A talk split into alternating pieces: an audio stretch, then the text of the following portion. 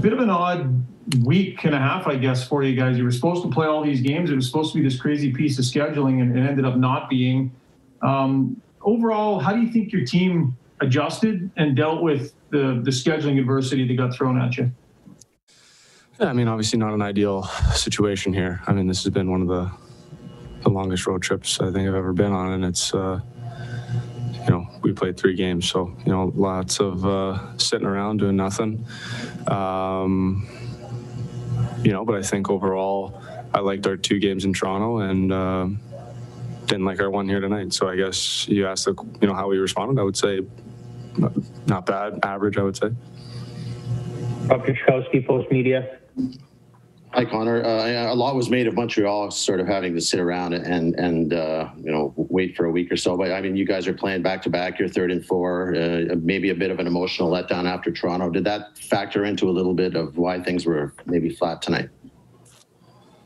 Uh, you never want to make excuses for your, yourself or your group. Um, you know, so I would say. Uh, I would say it's it's our jobs as as as professionals and as a team that wants to be successful each and every night. I think you know that can't we can't hang our hat on that.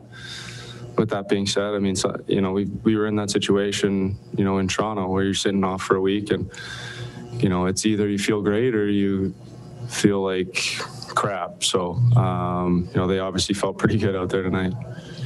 And you know, you, you, made mention of it earlier. This trip, three three games in ten days. You got to double back to Montreal. It's just you know one of the the weirder ones you're ever going to find. Just how good is it going to be for you guys to get back home finally and, and settle into some hopefully normalcy? I think we're home for like four days or five days, and then we're right back here. So, um, pretty uh, pretty frustrating. But um, you know, I mean, ultimately, they had a COVID case and, and they got shut down. So what can we do? Um, you know, there's nothing we can do. All we can do is uh, is adjust and uh, you know, make sure we're ready. Mark Spector, Sportsnet.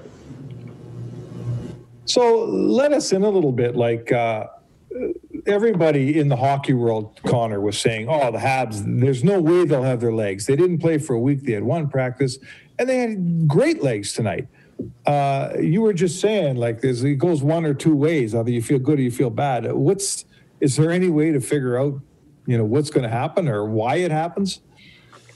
Uh, i mean if if i could answer that question i mean i'd be a billionaire i think if you could figure out a way how you're you know how you're going to feel each and every night um, especially coming after a, a, a break.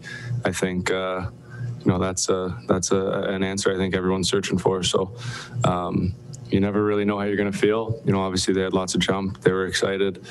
They had lots to play for. I think, um, you know, um, it's just one of those things. So, grand scheme of things, you lose this game. It wasn't pretty. What happens now? You just you move on, and you got a big schedule ahead. Is there? Does this leave much of a dent?